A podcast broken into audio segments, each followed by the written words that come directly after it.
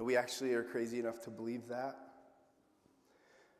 um, I feel like we just, we just, as a group, just lifted up this giant boulder, this powerful name of Jesus. And God, I'm not ready to set that down and start talking yet. And um, Jesus, you have the power to change everything for us. You've already done all the work. And you sent your Spirit, the Holy Spirit, to comfort us, to fill us, to be present with us, God, for moments just like now. And God, I know that there are people in this room that are hurting, that need you, need you to serve them right now. They, they need what you got. And God, we lifted this, the name of Jesus up. And Jesus, I just pray that in your name you'd fall on them. Obviously, that is not a crushing weight. Although powerful and mighty, that is a comforting weight, a rescuing weight, a forever changing weight of glory. Jesus, you can forgive anything. So, God, for the person in this room that's already checked out because of what they think they've done, God, our thoughts are public to the only one that ever matters you. You know what we've done, and you love us, and you died for us. And it says in your word in Romans 5 8 that while we were yet sinners, you died for our sins. And so, God, we just lay before you, metaphorically, we humble ourselves before you, God, as sinners, as people, as humans, fallen short before a holy God, and we plead for mercy and we ask for your forgiveness and we ask for your grace.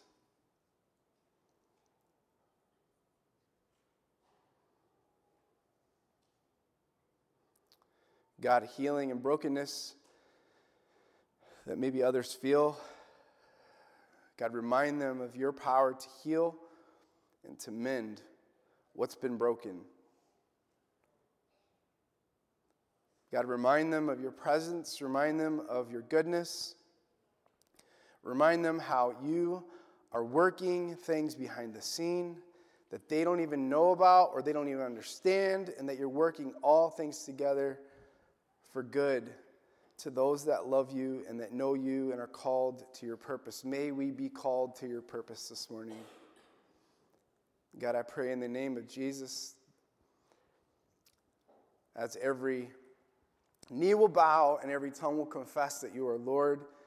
God, we take this moment right now and we say we don't want to wait. And we confess that now that you are Lord, that you are Savior, that you are God, that you are rescuer, that you are King, that you are glorious, that you are ready, you are willing, you are able to forgive us, to receive us, to fill us, to change us, to transform us to make us active in your kingdom, to make us used for growing your kingdom and making an impact for others. Today, God, as we talk about as we talk about living on mission and what it looks like to serve like Jesus, this is who we are as a church. We exist for others. Our very existence is to glorify you, God. but what makes you most fulfilled in us is putting us on mission. So, God, I pray that over this body this morning, no matter where we're at, no matter what we've done, no matter what we're feeling, no matter what we're experiencing, no matter what we're carrying in this moment, that we would rest it at your feet and that we would open our ears and we'd open our hearts to your word, that we'd see your example of what it looks like to serve, because good grief, you had a lot to carry. You had a lot to be consumed by, to be thinking about, and you had a lot of stuff to get done, Jesus. But you laid all that aside to wash our feet.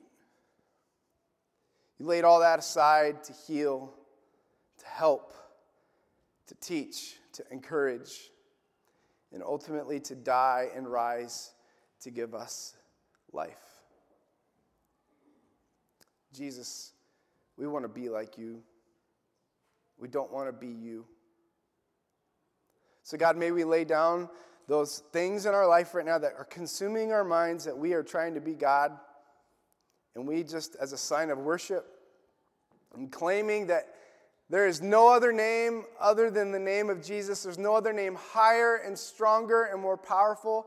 May we echo the action of those words by surrendering all to you in this moment, all of our duties, all of our time, all of our heart, all of our stresses, all of our hurt, all of our pain. We surrender it to you. We give you control of that because you can carry that weight and we cannot.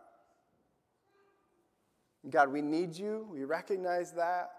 We confess that. We love you, Jesus. And we thank you. We pray these things in your amazing name, Jesus. Amen. Right. All right. Well, good morning, everyone. How are you? It's good to see you. Um, I want to I want to actually um, jump right into the message. I was going to come up and talk about three announcements that we had. I'm going to push those to the end of my message because uh, I'm already rolling now. Um, uh, at the end of my message, I want to talk about th- three announcements, and then we're going to have uh, a good chunk of time to hear from the Kreider family, which I'm going to talk a little bit more about here in a few moments. But uh, I, it's like a, it's like I have a gift for you this morning, and it is Josh and Carrie Kreider. And I'm excited for them to be able to share a little bit about um, what's going on in their life and how um, really, in, sense, essentially, what's going on in our life uh, with them. And so, uh, excited about that. If you could turn to Mark chapter 10 uh, in Luke chapter 13. Uh, we're going to briefly be in Mark 10 and we're going to be ultimately in Luke 13. If you give me a second to get there.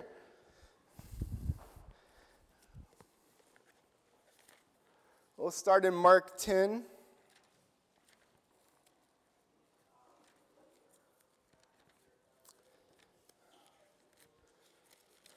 Everybody good? You get enough coffee this morning?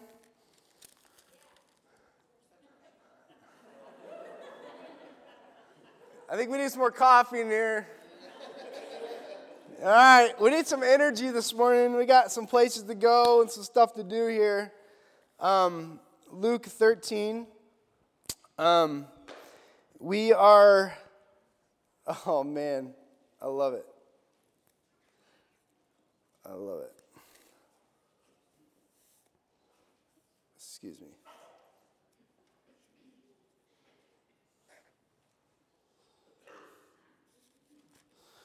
I'm in the wrong book. Mark.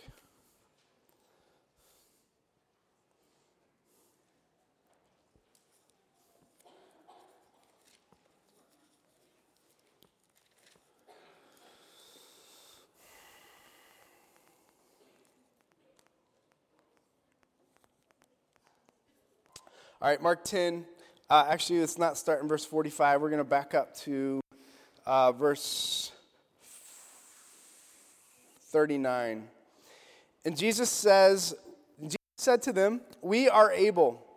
And Jesus said to them again, The cup that I drink will drink, and with the baptism which I am baptized, you will be baptized. But to sit at the right hand or at my left is not mine to grant, but is for those Uh, for whom it has been prepared. But when the ten heard it, they began to be indignant at James and John. And Jesus called them to him and said to them, You know that those who were considered rulers of the Gentiles lord it over them, and their great ones exercise authority over them. But it shall not be among you. But whoever would be great among you must be your servant, and whoever is first among you will be your slave of all. Will must be a slave of all. Verse 45, here's the point. For even the Son of Man, Jesus, even the Son of Man came not to be served, but to serve, and to give his life a ransom for many.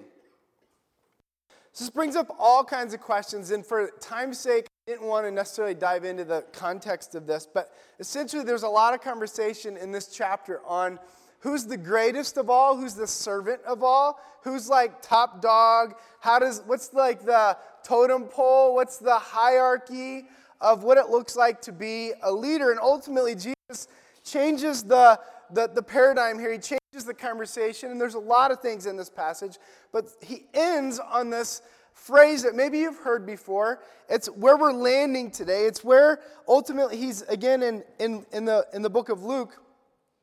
Um, it says in verse 45 For even the Son of Man did not come to be served, but to serve. Even the Son of Man did not come to be served, but to serve. Think about that for a moment.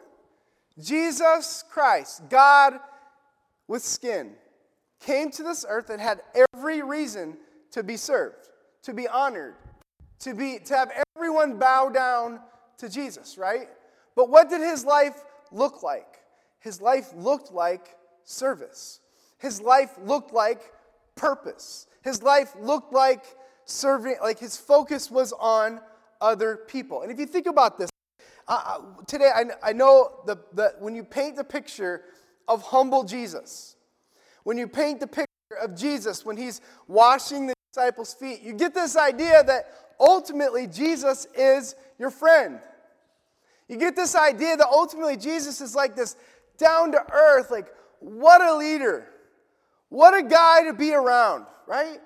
What a guy to have a conversation with. What a down to earth. He's my homeboy. That's my, that's my dude right there.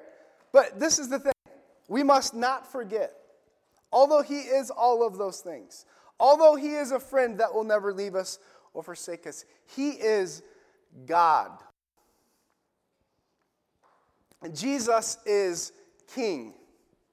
Jesus is Lord. He is the prize of heaven. He is God's Son.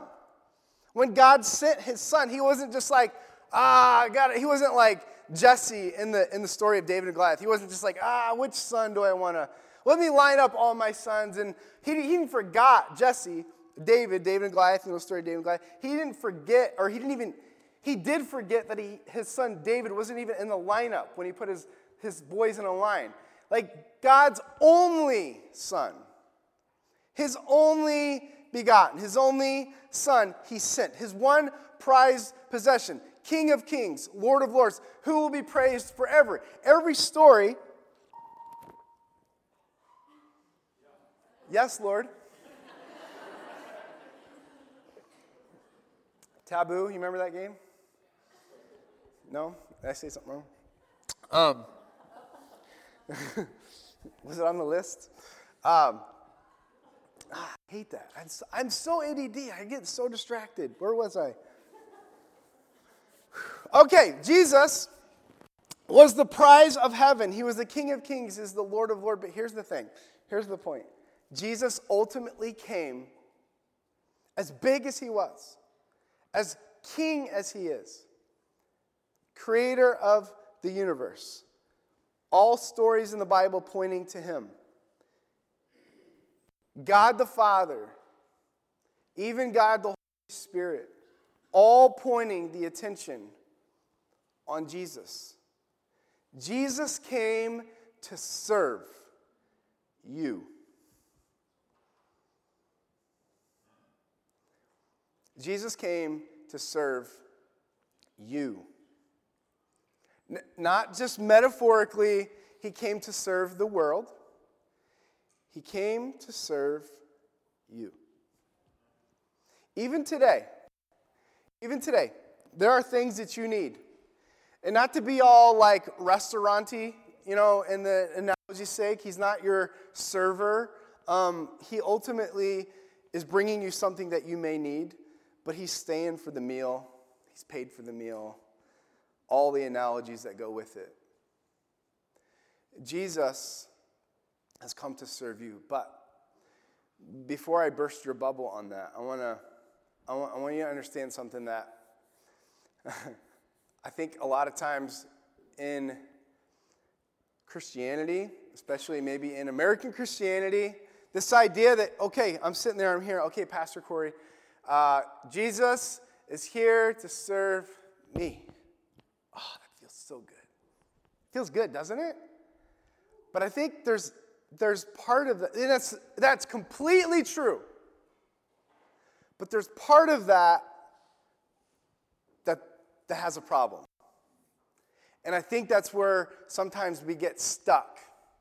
And I think that's sometimes why our lives, our own lives, sometimes don't look like servants to others. You see, if I if we make it all about you, Jesus has come to serve you. Then all of a sudden there's this excitement. Like you walk into, I'm sorry, there, there's not a lot of these in Jamestown. I don't think there's actually any anymore. But you go to another big city and you walk into a Christian bookstore. What are you going to see? You're going to see all these books and all these materials that are about you, about how great and grandeur and powerful God is for you. And you start to be, you begin to wonder and you begin to think, like, wow, God is so good and He's so kind and He's here to serve me that you get stuck in this idea that, wait, wait, wait, wait, this whole thing is about me. And it's not. We're not the hero of the story, we're not the point of the story. Jesus is the point of the story. Listen, listen. So, the whole idea of this is, is, can be radically changing for us. If we think it's about us, then we come to church and we've got a list of things that we think that church should accomplish for me. If Jesus, if I, if I live for Jesus, if I live to serve Jesus, then I show up at church and I'm there to serve and see what I can accomplish and give to accomplish the goals that God is doing through that church. If, if I'm waking up in the morning, all of a sudden my home is about serving me, then I'm looking for that home to serve me rather than I'm living in that home waiting on serving everyone in my home. There's a difference there. There's a perspective difference. And I know it's easy for us to maybe hear, but I think there's a difference, or there's a, there's a, a, a clog in the tube here when we start to understand when I say Jesus has come to serve you or he's come to serve the world, I think we get stuck in this. We're not the point. Jesus is the point. God is the point. Quickly, go to Galatians. Uh, actually, let's first go to Philippians. I don't think they have this on the screen. I want you to see this a little bit deeper.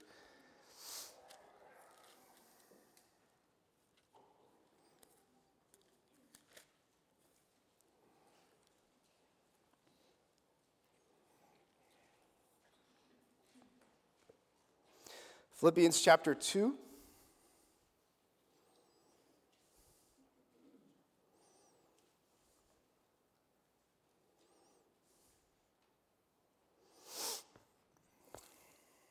Verses 3 it says, Do nothing from rivalry or conceit, but in humility count others more significant than yourself.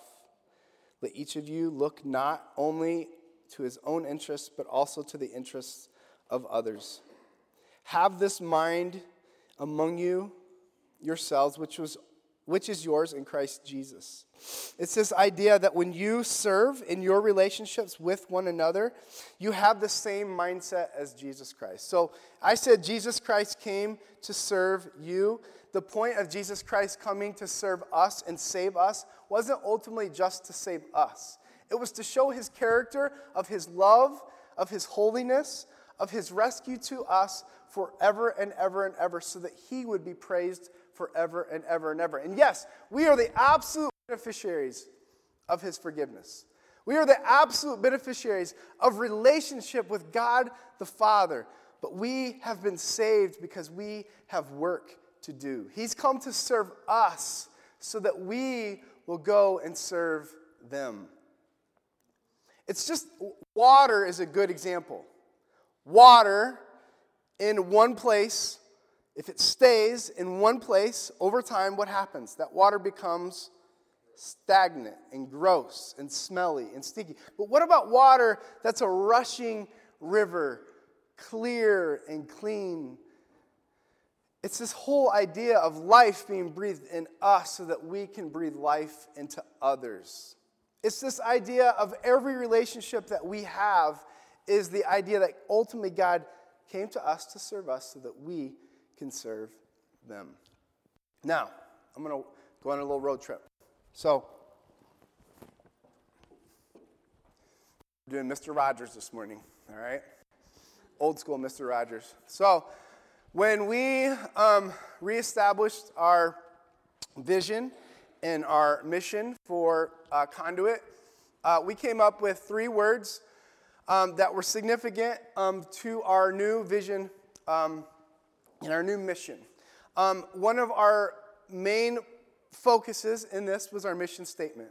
Our mission statement now is to live like we want you to live like Jesus, love like Jesus, and serve like Jesus. Now, uh, a little over a year ago, we um, put together this artwork thingy uh, out in the foyer. Maybe you've noticed it. Maybe you've never noticed it. Maybe you've walked right by it. Or maybe this morning you saw donuts and you saw no artwork. I'd encourage you after we're done, not just to see the awesome open house leaders that will be back here ready to sign you up, but behind them, there is this thing. I hope the mic still works or doesn't make a funny noise when I come out. But I essentially. Uh, made this giant fabric that is lit up with lights behind it. Now, and I know it seems simple, but this was a lot of work. And if you know me at all, you know I spend way too much time thinking about this kind of stuff, almost obsess over it, because I want to make a statement, because this is important. Conduit. I want you to live, love, and serve like Jesus. In the last two weeks, we've talked about um, this whole idea of our, our vision. This whole idea of living, loving, and serving like Jesus. So this week, third week, is serving like Jesus. And I look at these pictures, and you may just think, oh, that's cute, guys.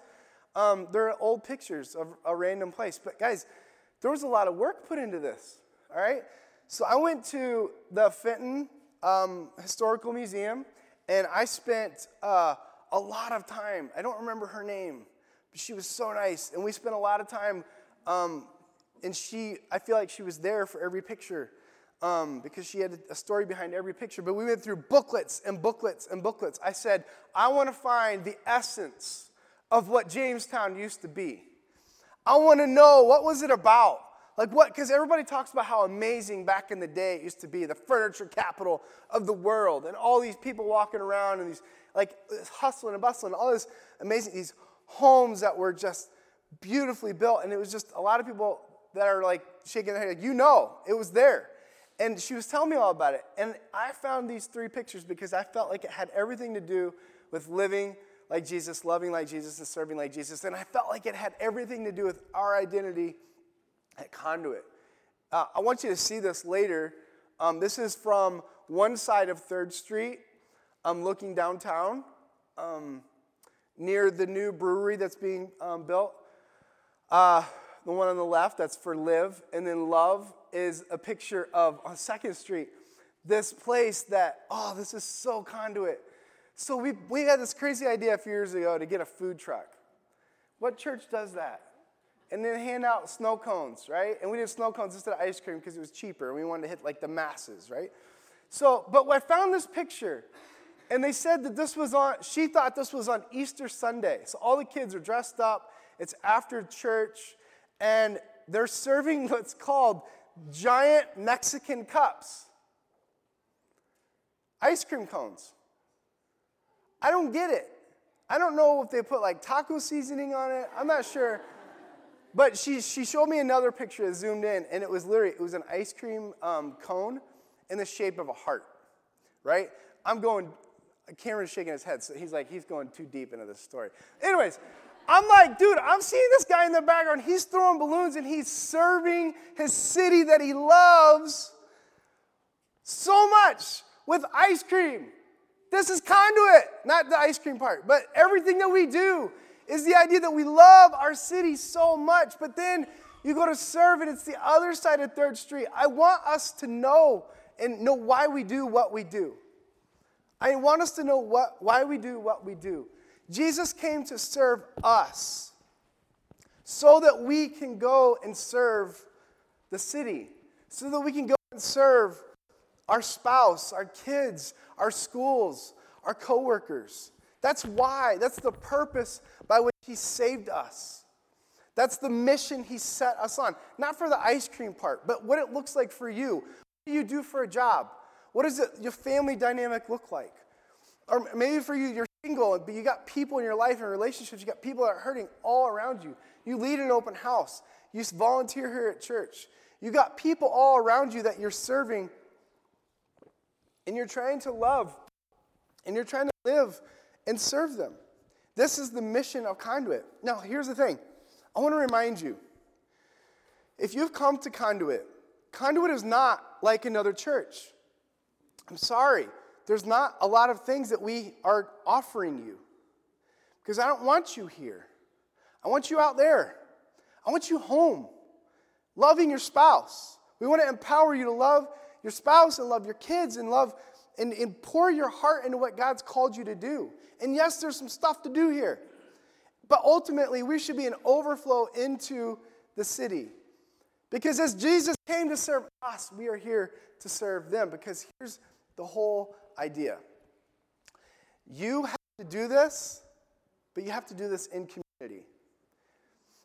I've heard some, a few conversations lately that um, they're having a hard time experiencing or getting something in community here.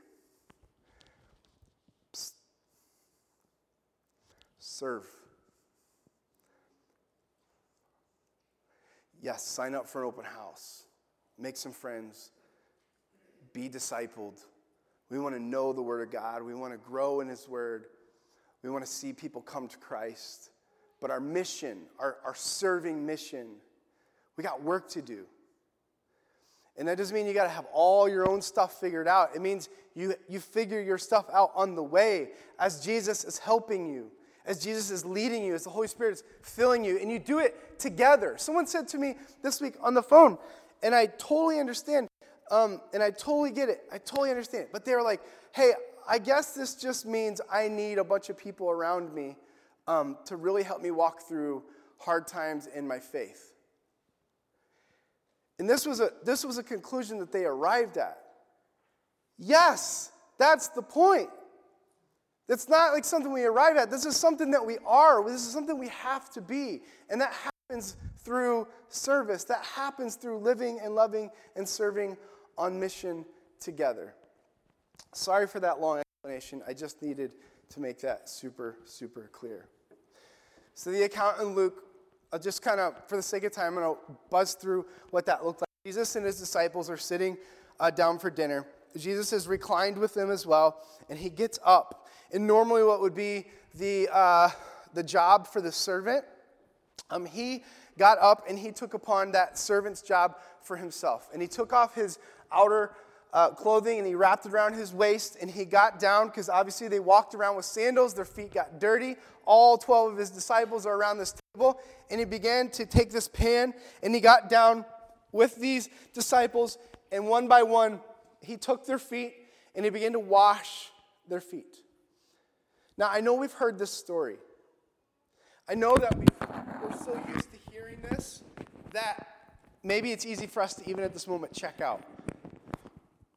But all of a sudden, Peter and some of his disciples start having this conversation with Jesus about, wait, wait, wait, especially Peter was like, no, no, no, no, no, don't wash my feet.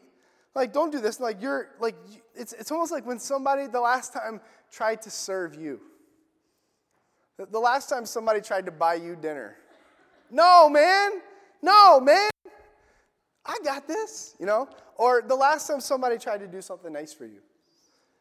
This is Peter. He's doing this to Jesus, and Jesus' response, like, listen, listen, listen. Some, sometimes we need to wash our whole selves. Sometimes we need Jesus to completely transform us and cleanse us and change us, but sometimes we just need our feet polished up a bit.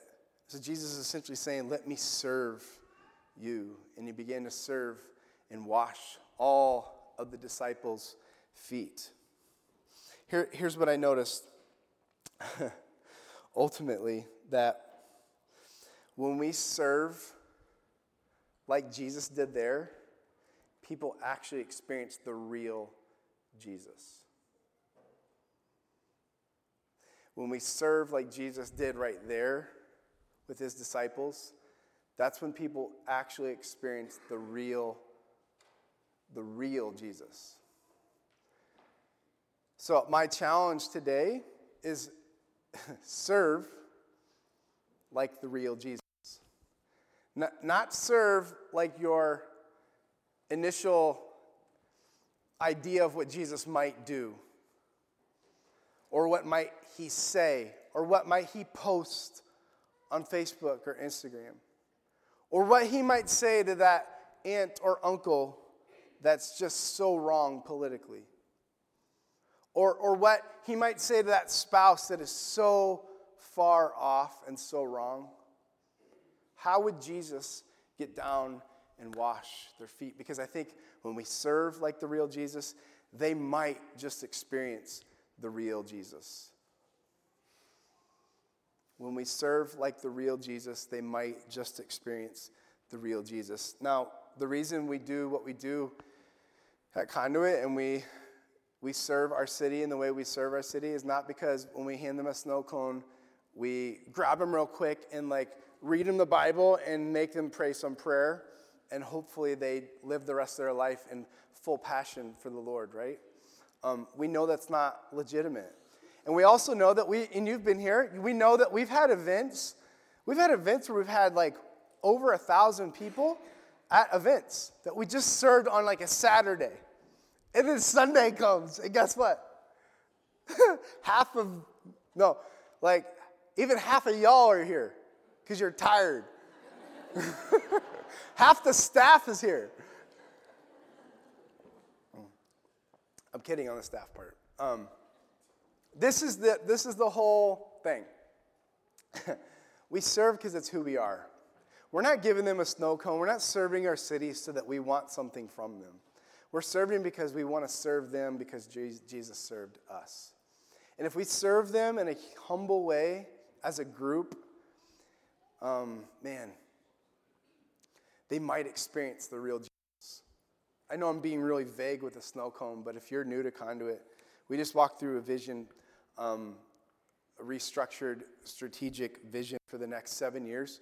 Um, I'd encourage you to grab this.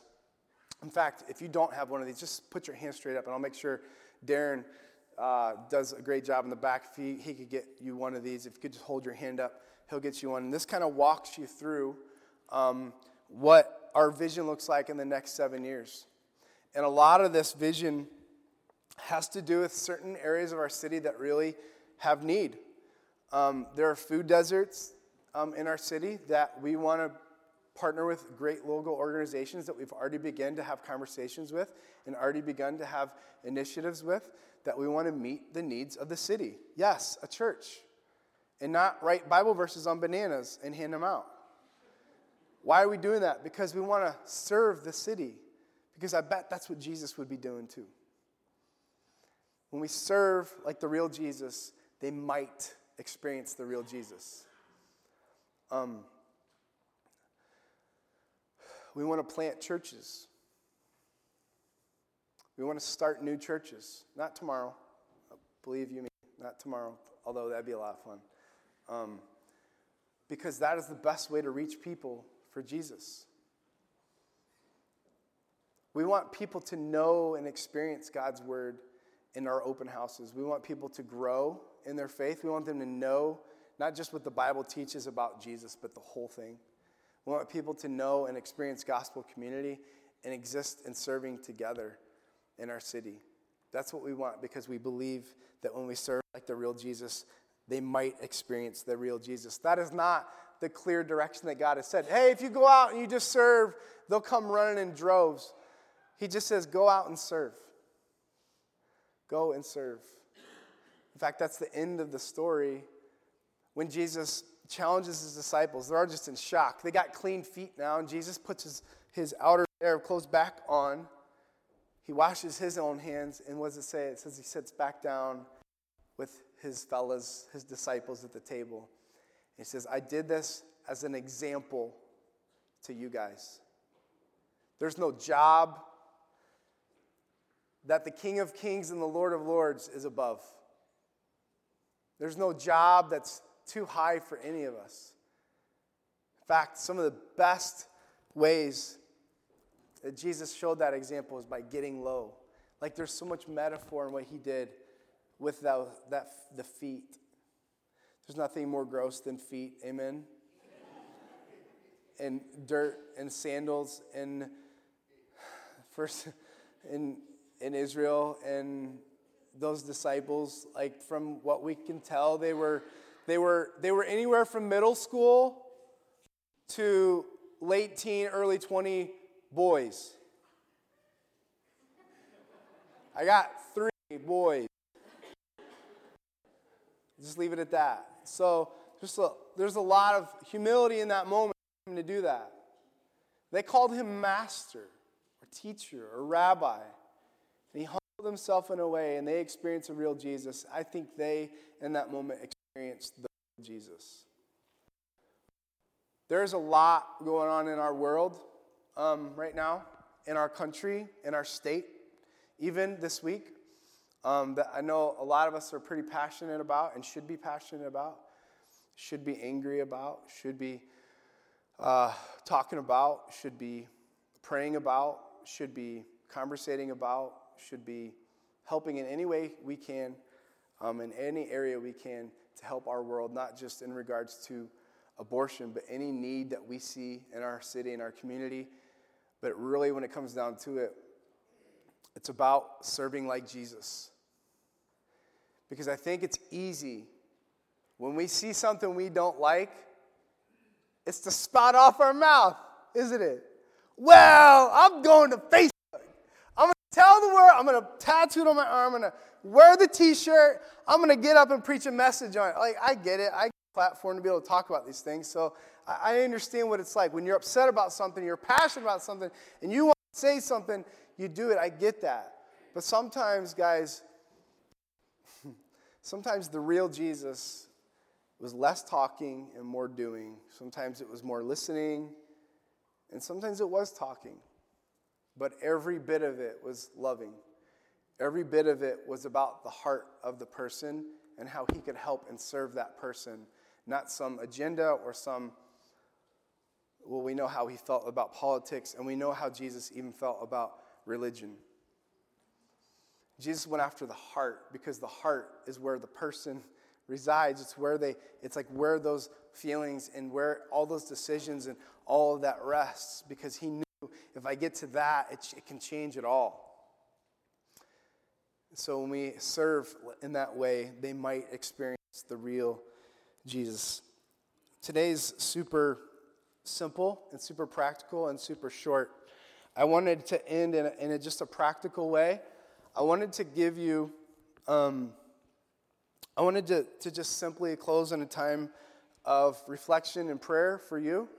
Um, I know it's really easy for us to stand here and kind of challenge you, and I know sometimes I can get really excited about something. But I want you to take this home. I want you to, to, to really ponder some of these things. Um, because at the end of the day, I think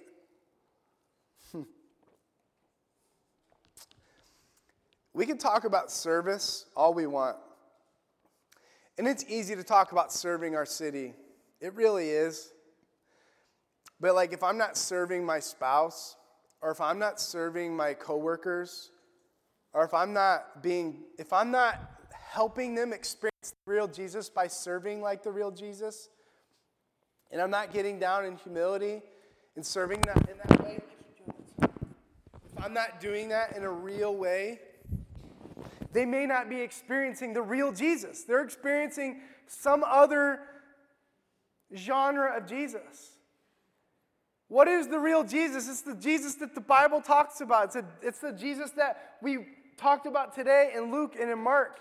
That Jesus didn't come to be served, he came to serve. This cross is a representation of how he came to serve us. He didn't just come to live his life and to soak it in, he came to serve and to offer and to give, not just stuff, but himself. And that puts us in an amazing place. Because, yes, he came to serve you, but he came to serve you so much that, like, your cup will be so overflowing with Jesus that you, you've got to do something about it. You've got to let that overflow to your relationships. You've got to let that overflow to your own heart and, and, taking care of yourself. You've got to let that overflow to your spouse and your family and your kids and your, your extended family and your neighbors. And you've got to let that into your church family.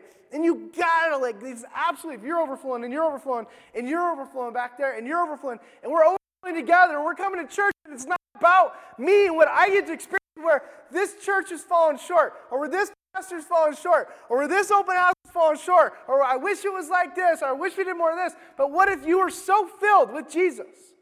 What if you were so surrendered with Jesus? And he was working in you and through you because the story is not about you, it's about you fitting in God's story. God's story is not trying to cram into your story. You are allowed to be in God's grand story. Isn't that amazing? Because nothing in this book is about me. But everything in this book is about God, which ultimately affects every part of me. He sets us loose on the people in our life, in our home, our church, and our city to do that very thing serve. Serve because service, God knows. He knows that our existence is about existing for others, living on mission because He knows. You know this. If the, if the focus is me, if the focus is on me, and like that gets old real quick, and we get so self consumed about the next toy I get, and the next moment of pleasure I get to have, and the next thing, and we're grabbing and we're grabbing and we're grabbing and we're grabbing. And the next thing you know, 75 or 100 years, whatever years you're allowed, is gone and it's empty. God has wired us. He's wired us in a way that we are to serve because He knows that we are to, we are to enjoy life, but it's also to overflow other people. And it's who we are as a church. And my challenge this morning, I know our, our vision series on purpose was not so much talking about what Conduit's vision was, because we knew that if Conduit's vision was clear and our vision for you as a person in your home and in your own heart wasn't clear, that it wouldn't go anywhere. And I'm talking to myself too. So we knew good and well that this starts here. So the, the challenge here is that we would recognize the people in our life that we could serve, that we would recognize the areas in our own heart and mind that need to be um, surrendered to the Lord, adjusted, tweaked in practical ways that we can serve and change and be challenged by that thought. I got four questions for you as we close. Four questions. Um, Galatians 5 and verse 13, you don't have to turn there, just listen, because I want you to really ponder these four questions, and it has everything to do with the overflow of this verse. You, my brothers and sisters, were called to be free. That's good news, right? You, my brothers and sisters, were called to be free. But do not use your freedom to indulge the flesh. That's what I was talking about. Like this 75 years or 100 years that you're given. Like, man, that'll go by so fast if we're just grabbing and filling and pleasing ourselves. Like, it'll just go by so fast. Don't use your freedom to indulge the flesh. Rather, serve one another humbly and love. One more time. You, my brothers and sisters, were called to be free. Do not use this freedom to indulge the flesh. Rather, serve one another humbly in love. In order to live, we have to love. In order to serve, we have to do it by love. So it's hard to serve if we don't love. And so the first question I have um, has to do with this. Look at the first question is um, that first question is take a look at your schedule. It is filled with too many things. Is it filled with too many things and not the right things?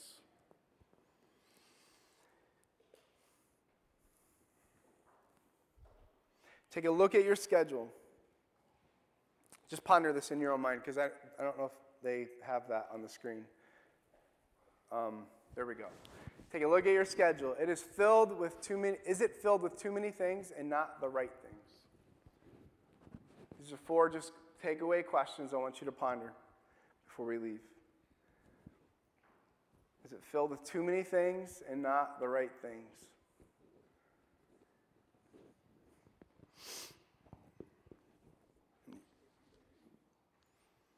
And this is a question I had for myself as a follow as, as a follow-up question to that one. Did and it has to do with why I serve. Why do we serve? This, this is a question that had to do with take a look at your schedule. Is it filled with too many things and not the right things? Do I serve because I had time? Did I, did I serve because I just I was able to fit it in my schedule? That, that's kind of an eye opening question. Rather than, I'm going to serve, period. As a priority. Rather than, man, I'll, I'll get to that, I'll serve if I have time. And this goes for your home, your church, or your city. Second question to some degree, we care what people think. Everybody does. We care what people think. Is this a consuming thought for you?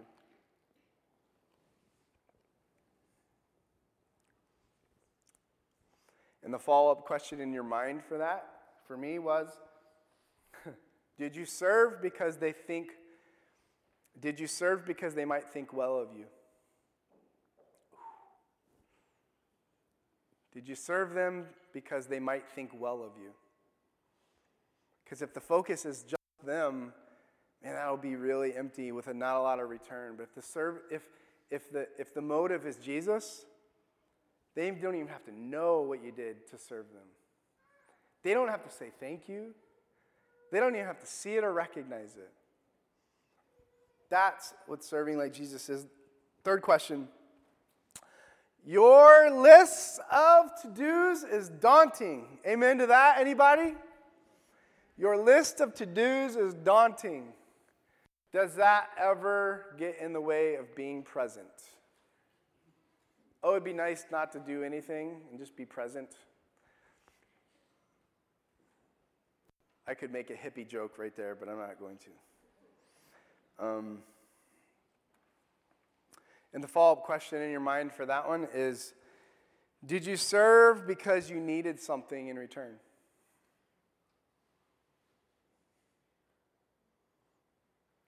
Did you serve because you needed something in return? So I mentioned three questions so far. I want to, before I put up the fourth one, I, I want to point out that these three things take a look at your schedule. Um, do we care what people think? And we talked about to do lists. There are three things that Jesus is not. Just briefly, Jesus is not stressed by time. Think about that. Jesus was not stressed by time. Jesus was not consumed by what others thought. Mind blowing, if you think about that. And number three, Jesus was not a project manager. This is considering he was a carpenter for a huge chunk of his life. Think about this. How easy is it for us to be stressed by time, consumed by what others think, and we're project managers? We got stuff to do. it's hard. It's, I would say it's almost impossible. This right here is probably vulnerably the thing that stops me so often from serving and being available to serve. I'm stressed by time, I can't fit it in. I'm consumed by what others might think. And I'm, I'm drowning. There's too much to do. And none of those things Jesus was consumed by. None of those things Jesus was constrained by. And I'm not, well, I'm not giving this, this idea that Jesus was just this, ah, whatever, you know, I just want to be friends with you guys and I just want to hang out, you know. No, no, no. Jesus had a plan. It was very clear. He was on the way to, to specifically a lot of the whole path of, of the Gospels. He was on the way to Jerusalem with his disciples. He was on his way to ultimately end there and then go to the tomb and then rise again and then head back to the Father. But he had a path. He had projects he had to do. But his projects were not things, they were people. And people weren't projects for him. He slowed himself down. He wasn't stressed by time. He wasn't consumed what others thought. But yet he changed the world. And then he left. He was only he only did this for three years, guys. And then he left. You know what I'm about to say. Then he left the job to flip the world upside down to a bunch of B team, junior varsity, arguably modified um, boys. Not to mention all the amazing, capable women that were funding and running the ministry behind the scenes that don't get mentioned a lot. I thought that would be a roaring applause at that moment right there. Go women, yay! Um, behind every modified JV, no, I'm kidding. Um, fourth question, fourth question, last thing, and then we're going to transition. To love is to serve. Is your heart struggling to genuinely love others? I get there. Yep. Um, when you're consumed with those three things, it's really hard, it's really difficult to genuinely love others. Who, right now, is the hardest person to serve? serve in your life right now? Don't say it out loud. This is not a classroom. Okay? This is a safe place, but it's not that safe, all right? In your mind, who is the hardest person in your life to serve? Let me go a little bit deeper. Is it genuinely hard? Is it hard to genuinely love that person right now? And if it is, if it is, let me close in prayer. If you'd bow your head and you close your eyes, and if you would be bold enough, and if you would have enough guts, because, man, you're talking to the King of Kings, the Lord of Lords that's here to serve you. If you would have enough guts to ask Him to help you genuinely love that person so that you can serve that person, so that you can serve them like the real Jesus, so that they can maybe experience the real Jesus, He might probably will actually help you. Yep, He's going to help you through His Holy Spirit. So if you'd be bold enough, if you'd bow your head and you'd close your eyes, and you'd simply pray that, you'd ask for a heart change. You'd ask God, God, I'm having a hard time genuinely loving this person. I'm having a hard time because of this or this. You know what? It doesn't even matter, God. I'm just having a hard time genuinely loving this person, and I need a heart change. God, I'm asking you to change my heart right now. God, in the next few days and weeks and months, change my heart right now for this person. I want to love every man, every woman, every child I want to serve every man, every woman, every child like you have. I want to be that. And God, help me with this person. I'm asking for heart change in the name of Jesus. And God, I just pray over these people this morning. Just as we've had a time to talk a little bit about what you did with your disciples and how you served, just in a simple way. And that's all it is. That's all service really is. It's not always going overseas or fighting wars or giving away $10,000 to someone. It's not always getting credit or being on the news for it or even people knowing what service looks like. Sometimes serving is getting down and getting our sleeves rolled up and just meeting the need that they have. It's just helping them know that they're so full of dignity and they are loved and they are valued and they are made in the image of God. And no matter what they've done or what they're doing, that they are made in the image of God. That they have a purpose and they have a plan, and you have the plan. We don't have that plan. And God, no matter where they're struggling, they're loved. No matter what they're, they're dealing with, they're loved. And God, they have absolutely been accepted,